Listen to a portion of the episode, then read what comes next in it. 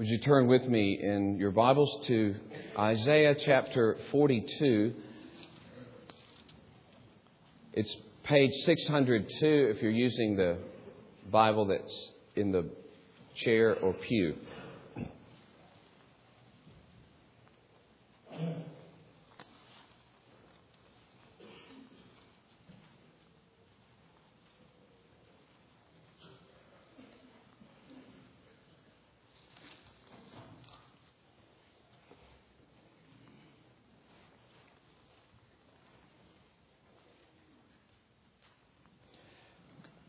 I'm going to read just a few verses from forty-two and just inform you before we read that this is the first of four what are called servant songs in Isaiah. Uh, chapter forty-two, then chapter forty-nine and fifty also have sections of servant song. And then the great climax of the servant songs is Isaiah fifty-three. And that's the great passage in which we read of his dying in the place of others, and the most glorious statement in the Old Testament about the suffering servant's role in shedding his blood or dying in the place of sinners. So I want to read forty-two in the light of its ultimate climax in fifty-three. And so we'll read a little bit of forty-two and then read some in chapter fifty-three. And then we're going to focus simply on one word, basically, in this short time we have this morning. And that is on the, the simple phrase, behold, my servant, my servant.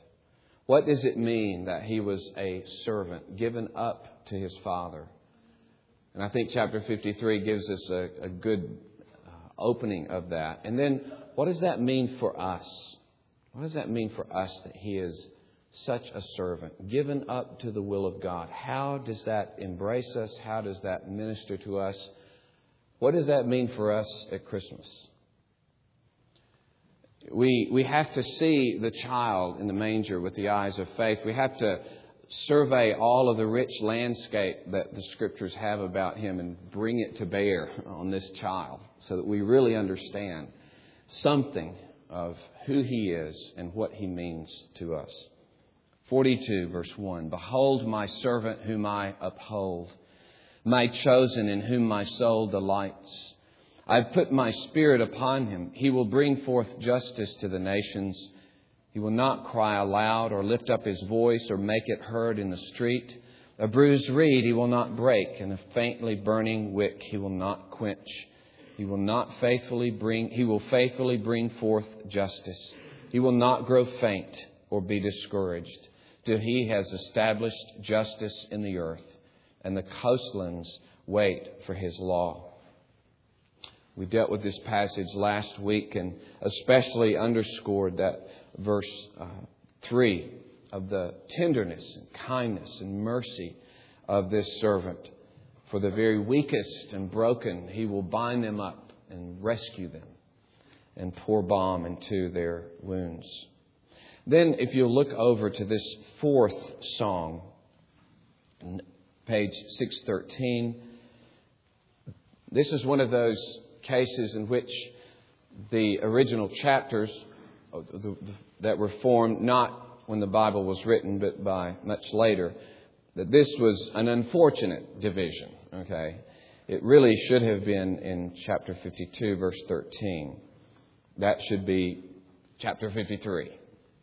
Okay, I said it. No, many others, of course, pointed that out. But I'd like to read beginning with verse three of chapter fifty-three. He was despised and rejected by men. And by the way, you back up to verse twelve of fifty-two and you can see, behold, my servant. Okay, so this all is about the same servant.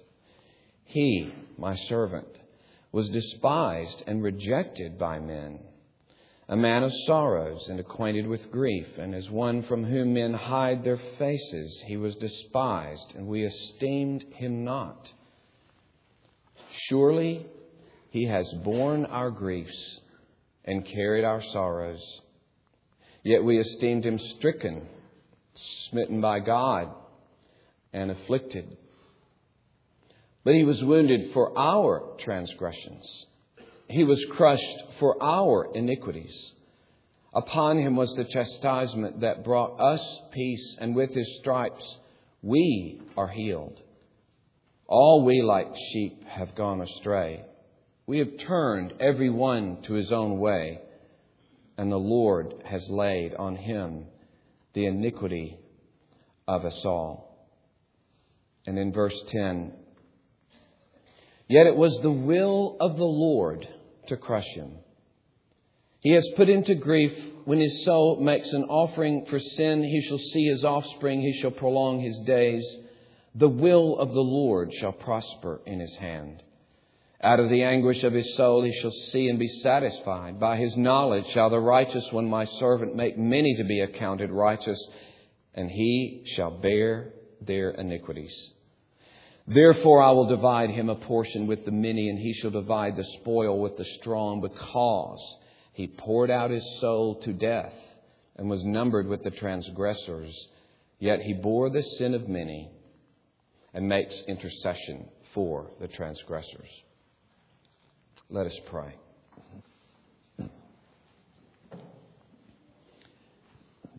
O gracious Lord, we pray, open up our eyes to behold wonderful things out of your word. Bless us, Lord, to not only understand, but to embrace and believe. Give ourselves to your promise. Give ourselves to the Lord Jesus as he is revealed to us. O Lord, bless us that we ourselves will be servants, that we ourselves will be utterly consecrated to the Father. For we ask it in Jesus' name. Amen. The whole idea of a servant is that he is, his whole role, his whole definition, isn't it, is to do the will of another. In, in a sense, he has no will of his own. He has no choices of his own. He has, in one sense, no desire of his own. His only desire is for his master. That's his very definition as a human being. Everything he does is defined by his relationship to the one that is his master. And it's interesting then when you read, especially in the book of John, Jesus' many statements about whose will he has come to fulfill. Specifically, I've come not to do my own will, but the will of him who sent me. Or those great words in John four, where he says, my food, as they were asking him at the time, did somebody give him something to eat? They were concerned. They, they misunderstood his statement. But he said, my food is to do the will of him who sent me. My whole passion is caught up in the will of God. Well, that's because, of course, he is the servant of God. This is speaking of his humanity, and I'm, I'm touching on this because I began reading again uh, Roland Wallace's great work on Calvin's doctrine of the Christian life. And in the very first pages, he pulls from several places in the institutes and from commentaries on Calvin. And the whole idea of the Christian life is built around this idea of Christ giving himself away to the Father. The whole of the Christian life built upon this idea of his doing the will of the Father and consecrating his life to the Father. And that's where chapter fifty-three comes in to tell us that the ultimate meaning, the ultimate expression of his doing the will of the Father is that he gave his life to die for the sake of sinners. This is his act of priesthood. This is his act to come before the Father and consecrate himself so completely to the Father that he gives up his life literally to be given away, literally, into the hands of the Father.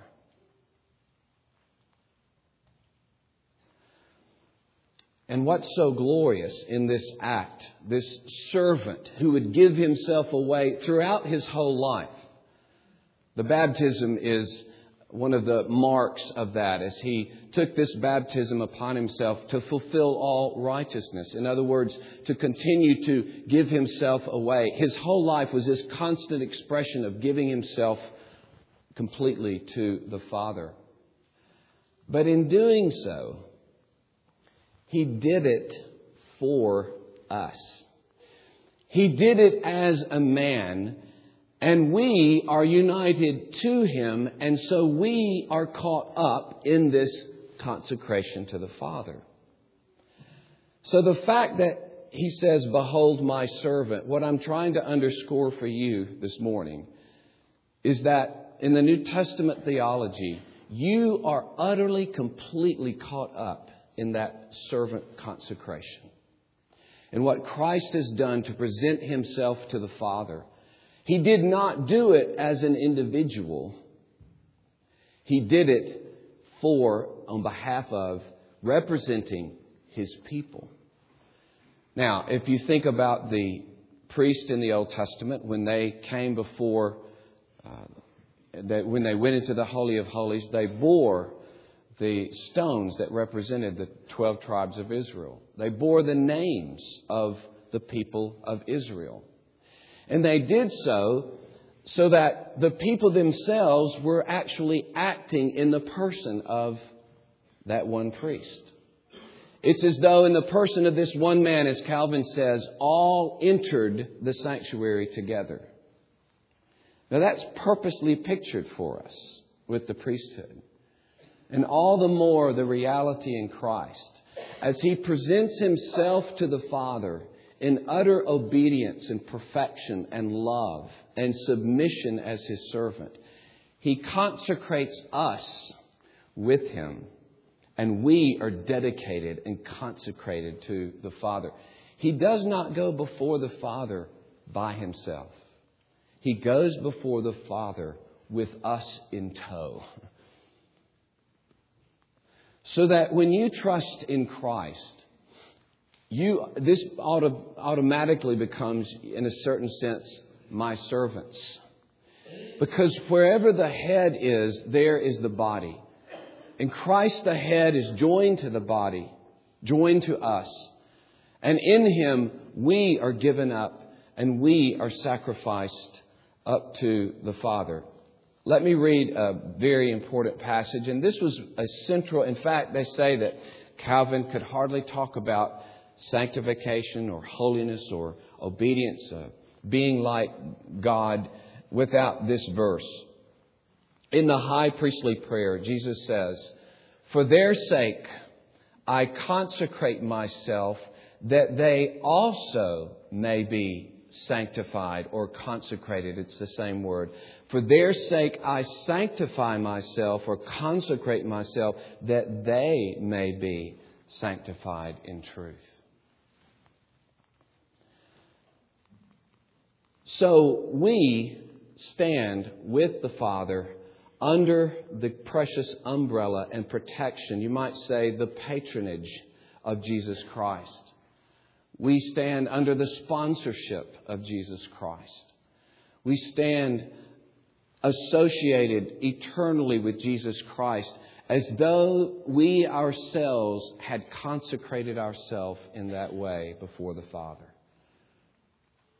And that's the basis for your acceptance with God. And dear friend, there is no other way to be accepted by God except to trust in Christ and to rest in one who himself has perfectly consecrated himself to God, and whose sacrifice is perfectly pleasing to God. It says even in our passage in Isaiah forty-two, "My servant whom I uphold," he upholds him. And, of course, by his Spirit, he does this. He says, "I put my Spirit upon him." He calls him my chosen, in whom my soul delights. Now, hear this word at Christmas time. That if you want to be delighted in by the Father, Not just endured. That's not the message of the gospel. Not just that God will put up with you, that God will just refrain from punishing you, but that God will take infinite, everlasting delight in you so that all of his passion and favor pours towards you at all times in every circumstance. You need to be found in Christ.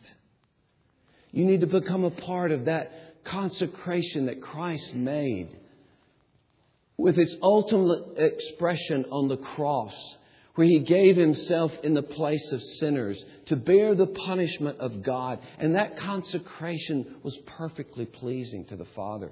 Let me ask you, how else will you appear before the Father except in and through this servant? How else will you be accepted and embraced by the Father? Will he look upon you in your sin, just standing there on your own, with all of the thoughts and words and deeds that you know have been displeasing? We all are caught, caught in the darkness of hurtful, of sinful hurt done to one another. Sinful hurt done to me, sinful hurt that I've done to other people.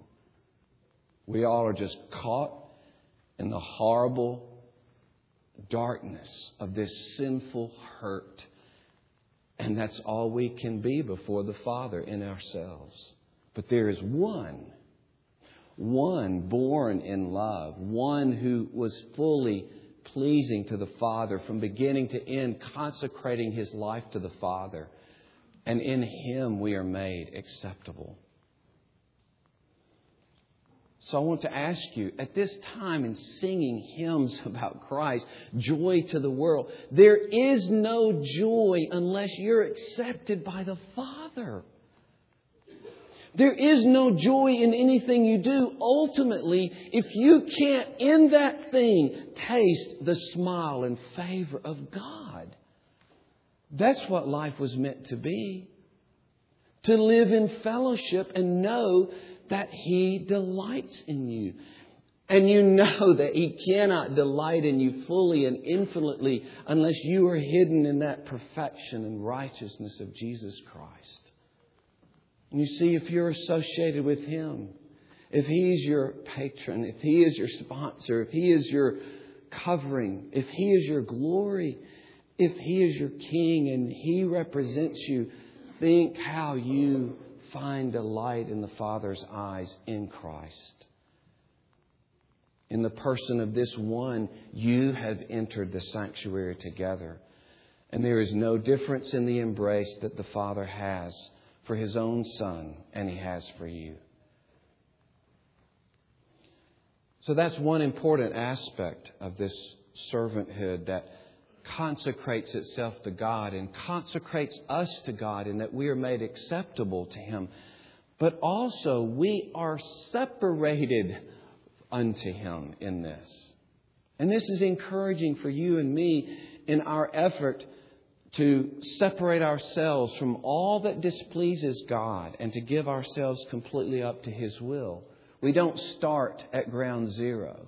We start as those by his grace who have been consecrated in Christ. That's part of the new life that we have in Christ.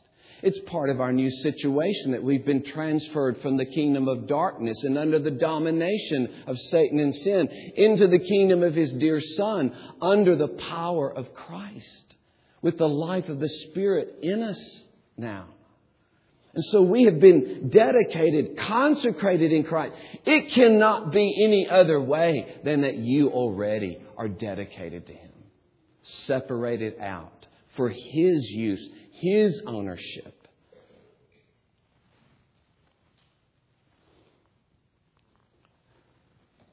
As Christ said, I sanctify myself that they may be sanctified, that they may be consecrated. And you see, that's the basis then for a passage like Romans twelve, as those brought from the dead to life, as living sacrifice now, present yourself to God. You see the idea that our whole life. That Paul is summing up the whole of your life now.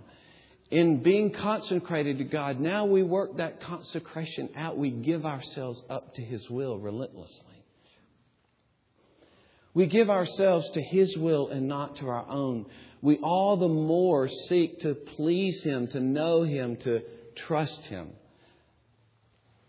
Paul uses this language earlier in Romans when he speaks about the new life and saying, since you are now dead to that former life, dead to sin, now you're alive to God. You've been consecrated, you see, separated. That's the word holy, to be separated out, to belong to Him, and to have whole new influences in your life under God.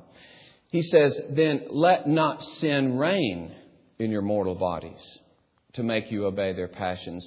Do not present your members to sin as instruments for unrighteousness. Present yourselves to God as those who've been brought from death to life, and your members to God as instruments for righteousness. See, that's the Christian life, dedicating your heart. And the way Calvin, one of the illustrations of his life was hands holding a heart. But he says your heart must run beyond and ahead of every other part of your life. In other words, so far from hypocrisy are we that we're just going through the motions. He says our heart should lead the way. We should be first and fully concerned about a heart that has a passion for God, a heart that is dedicated to Him, thoughts that are dedicated to Him, desires and motives that are dedicated to Him.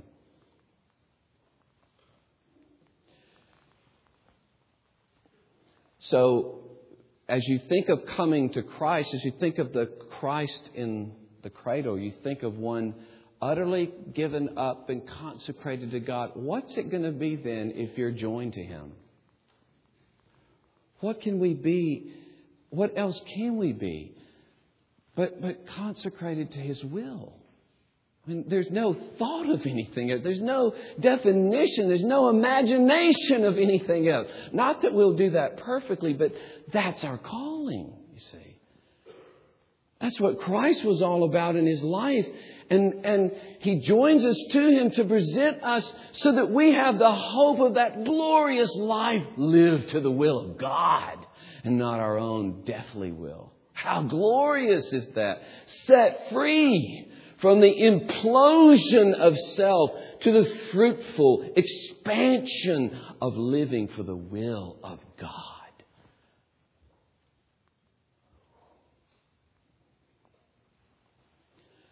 So we are joined to His servanthood. We are joined to His consecration. And so we say to Him that my life is in your hands. Take it. Do with it whatever you want. I give it up to you so that your will might be done with it. So that your will should be accomplished through me and in me.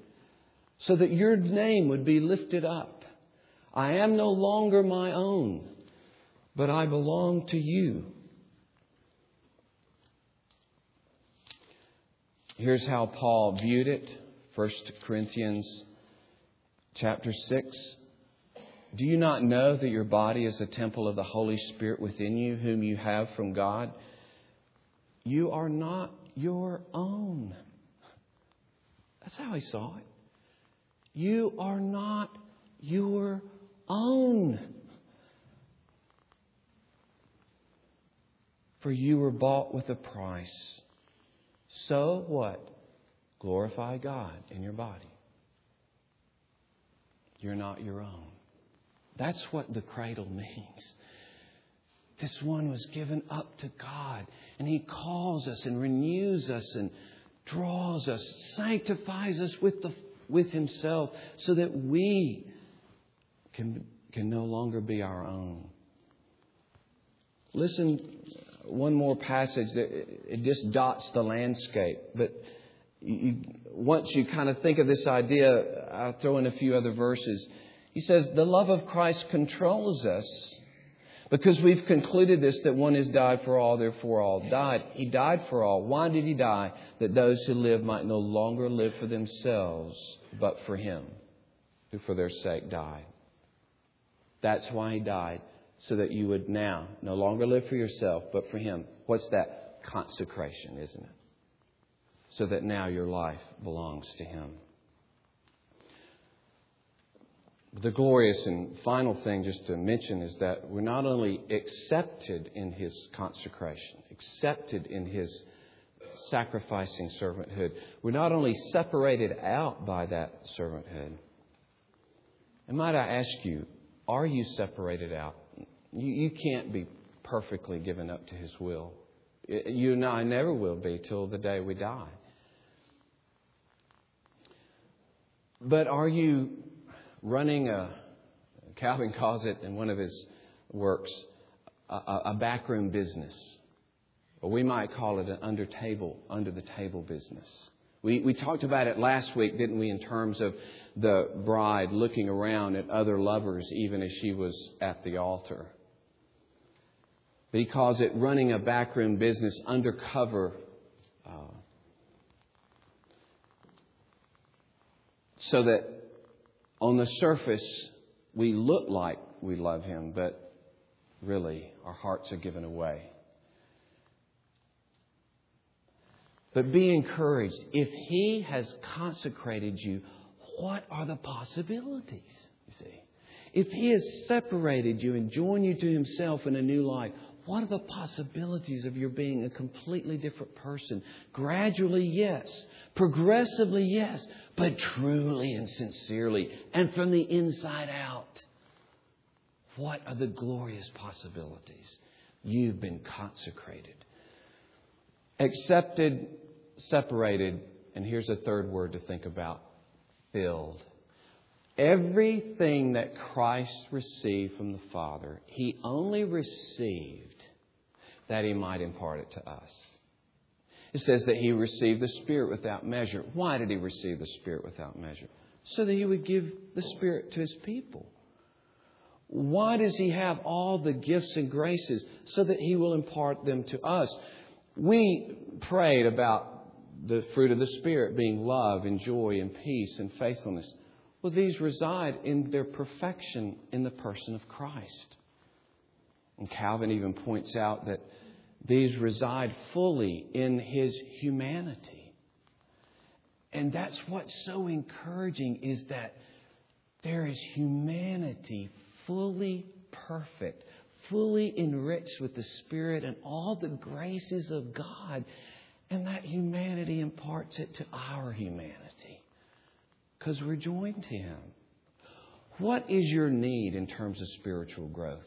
Its fullness is in Christ. And the mystery and miracle of, of the Holy Spirit is that he opens the life of heaven and brings Christ down to us. So that Christ dwells in us and his life is reproduced in us. And his character is reproduced in us. And the very fruit of the Spirit is what? It's the fruit of Christ. Christ showing itself in our lives. So you see, this union means that joined to Christ in his sacrifice, I'm accepted by God. I'm separated from the world unto God to be dedicated to him. And all that I need for that, I embrace in this consecration. All the power and energy and new affections and new motives, new self-control and disciplines and all that I need is found in Christ. And so I urge you, as you worship the Christ child, see in him, see, as it were, this ocean, this, this unending orchard of everything that you could ever need to be a Christian, to be one dedicated to Christ.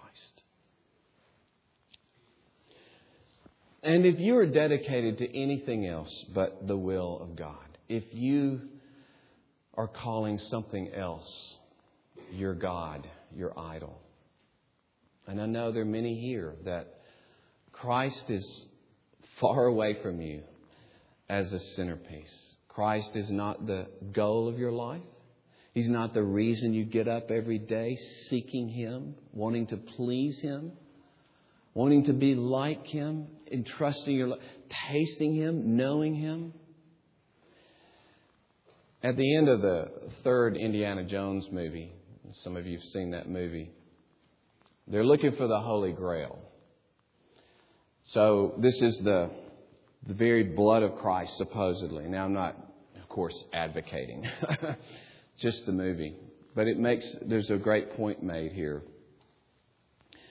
As they come into this, finally find this room, there are goblets all over the room. And each one contains, supposedly or possibly, the Holy Grail. And as always in his movies, the evil guy has followed him along. He couldn't find the place himself, but he comes on the heels of Indiana Jones and he breaks in to take over the scene. And he's going to select the goblet. And this is interesting because he looks for the most beautiful goblet, the one that would be noble and dignified. And it's so much like our lives. You know, we, we push Christ aside and we say, He can have nothing for me. There can't be joy and exhilaration and excitement and the very richness of life in Him. This one who hung on a cross. This one who declares to me to be holy and pure, that life is the best. No, no, I'm going to strike out on my own. Well, so this guy takes the the richest looking, most glorious goblet and he smiles. He can just see it and he drinks it down and expecting to be made alive. And if you've seen it, you know that's a pretty horrible scene. His whole body just burns up right before your eyes, you know. And you're just left like this and trembling almost at the severity that this man has just been dissolved before your eyes. And then the the tender of the goblets, who's been there for several hundred years because of the Grail himself. But he can't leave the area also because of the Grail. You see this huge dissolving and you're just kind of trembling. It's quiet. And he says, he chose poorly. One of the biggest understatements of any movie I've ever seen. But I hope you'll hear the seriousness of this. That's an understatement made. You could say he chose tragically. He chose horribly. And that'll mark every one of your lives. If you dedicate yourself to anything except to Jesus Christ and participate in His dedication to God. If that becomes your life so that you are accepted in Christ and you are separated and consecrated to God through Christ and you have all the fullness of Christ given to you to enable you to be Christ-like. If that is not your life, then it will be said in the end, He chose poorly.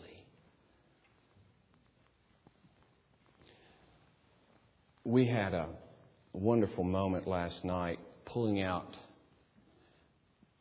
twenty-year-old baby clothes for our potential new grandbaby in March. So we were pulling it, and here's our girl, Anna Kate. We were pulling out all these little, and Anna Kate would get them on the floor and, you know, kind of dance them around and say, there I am, there, there's little Anna Kate, you know, and we're just filling up with tears, you know. And this life that I've gotten to live with this beautiful woman for thirty years, and to see now a daughter who is about to have a daughter by God's grace. And then you think of the darkness of the Playboy Mansion. You think there are any thirty-year relationships there? You think there are any grandbabies and tears of affection and sacrifice? You think? Oh, the will of God is glorious. And I know I, I hesitated to use that example because some of us, as we, we came from abominations by God's grace to even be married, okay? And we've all suffered in various ways and broken relationships. I'm not putting that as the only way to joy. I'm just saying as an example. however we can manifest the will of God and, and enjoy this consecration to Him and the fullness of Christ. And the more we can by faith embrace Him. Oh, what a good choice by His grace. Will you not, in this season of the celebration of Christ, embrace that Christ? Let us pray. Oh, Lord God, we thank You for such a Savior who would live for us, who would dedicate Himself to the Father for us, who would die in our place, who would be raised from the dead for us so that we could be raised from the dead, so that we could receive new life, who is exalted to the right hand of God to reign over the earth so that in Him we could begin to reign in life and one day enjoy that reign with Christ Himself. Oh, Lord, on paper, what other choice is there but to give ourselves to this Christ? There is no other salvation. There is no other hope. There is no other life but Him. And yet all of us confess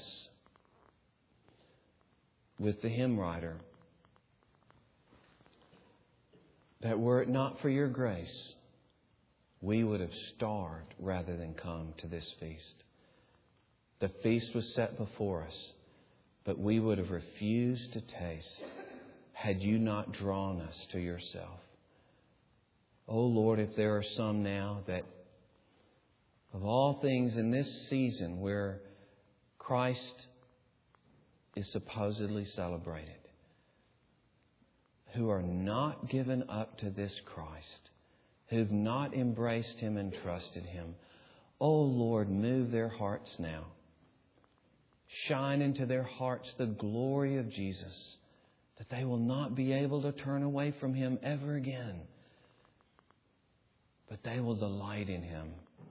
And in Him they will be consecrated to God. And in Him they will find the treasures of Christ to live a whole new life.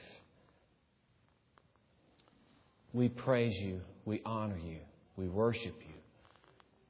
In the name of Christ, amen. Our last hymn...